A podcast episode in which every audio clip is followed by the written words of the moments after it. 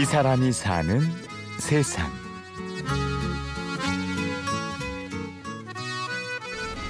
우리 매트 앞쪽으로 걸어 나오세요. 두 발 나란하게 모아 놓으시고 두 손 가슴 앞에 합장 우리 인사 먼저 하고 시작하도록 하겠습니다. 사랑과 존경을 표합니다. 나마스테. 이곳은 서울 길동에 있는 한 요가 학원. 해먹을 이용하는 스카이 요가 수업이 진행 중입니다. 돌돌돌 말려 있는 해먹의 끝자락 찾아서 말린 부분을 모두 풀어내세요. 수업을 진행하는 강사는 해먹을 좌우로 33살의 크게 김진아 씨. 자, 3m 되는 요가를 시작한 지 4년째라는 진아 씨는 원래 웨딩 플래너였습니다. 인생에서 가장 아름다운 순간을 만드는 일. 보람과 성취감이 있었지만 그만큼 부담도 컸죠.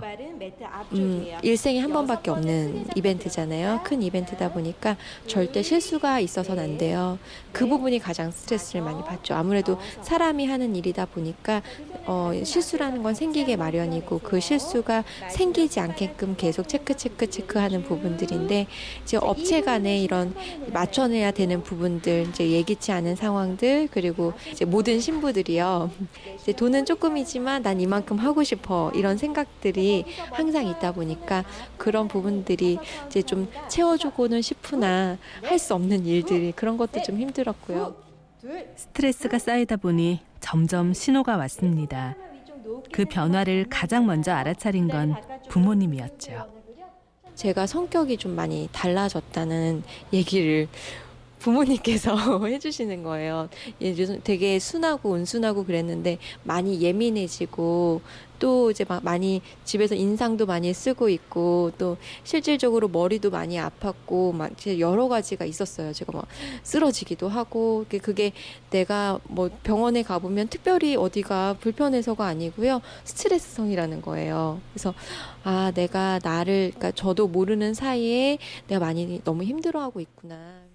경주마처럼 앞만 보고 달릴 때는 자신이 어떻게 망가지고 있는지 전혀 보이지 않았습니다.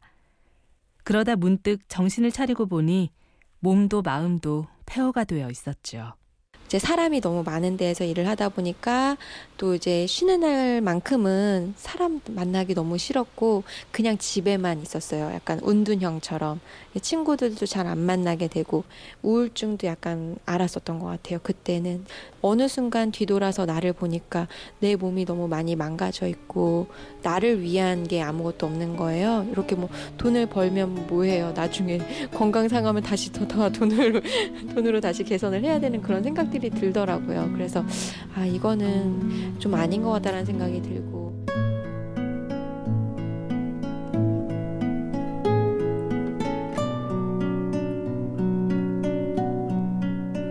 진아 씨가 사표를 내고 가장 먼저 시작한 일은 운동이었습니다. 여러 운동을 했지만 가장 마음이 가는 건 요가였는데요. 그때 처음으로 스카이 요가라는 것을 알게 되었습니다. 지루하지도 않을 것 같고 몸이 조금 뻣뻣해도 어렵지 않게 할 수 있을 것 같았죠. 그렇게 해서 요가를 시작했고 진아 씨는 서서히 건강을 되찾기 시작했습니다. 저는 이제 다른 것보다는 요가를 좀 많이 했었거든요. 왜냐하면 좀 뭔가 위안을 받고 싶었던 것 같아요. 그래서 그런 부분들이 좀 많이 도움이 됐고 지금 이제 뒤돌아서 보면은 아 나 지금 지금 선택하기 너무 잘했다.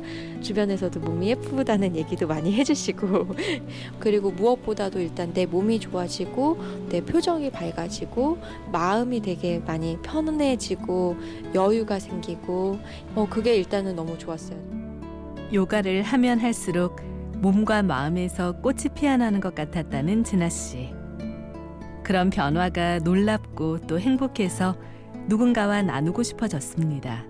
내가 몸이 좋아지니까 어 이건 또 어떨까라는 생각이 드는 거예요. 이제 아 이런 좋은 것들을 나만 스트레스 받는 게 아니고 또 다른 사람도 다 직장인들은 누구나 스트레스를 받을 텐데 잠깐만이라도 내 스스로를 위해서 그런 시간들을 선물할 수 있다면 내가 그걸 좀 도와줄 수 있지 않을까 내가 너무 많이 느꼈기 때문에 그래서 그런 부분 때문에도 선택을 했던 것 같아요.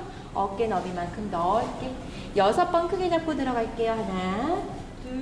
그렇게 취미로 시작했다가 진아 씨는 1년 만에 강사가 되었습니다.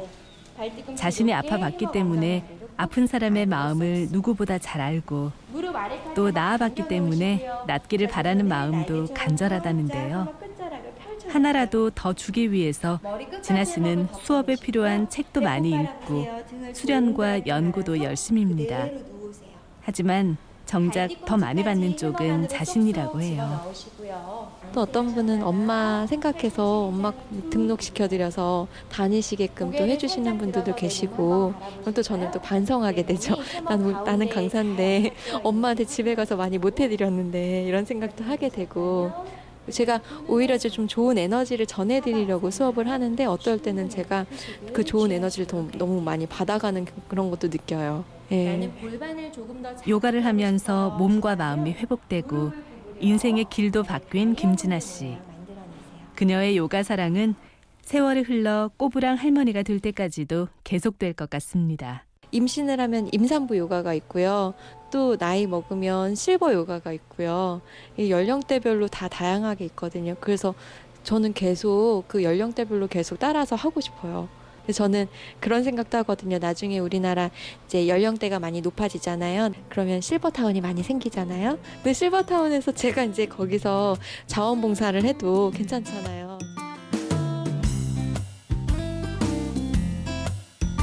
이 사람이 사는 세상. 취재 및 구성의 신소영, 연출 최우용, 내레이션 아나운서 류수민이었습니다. 고맙습니다.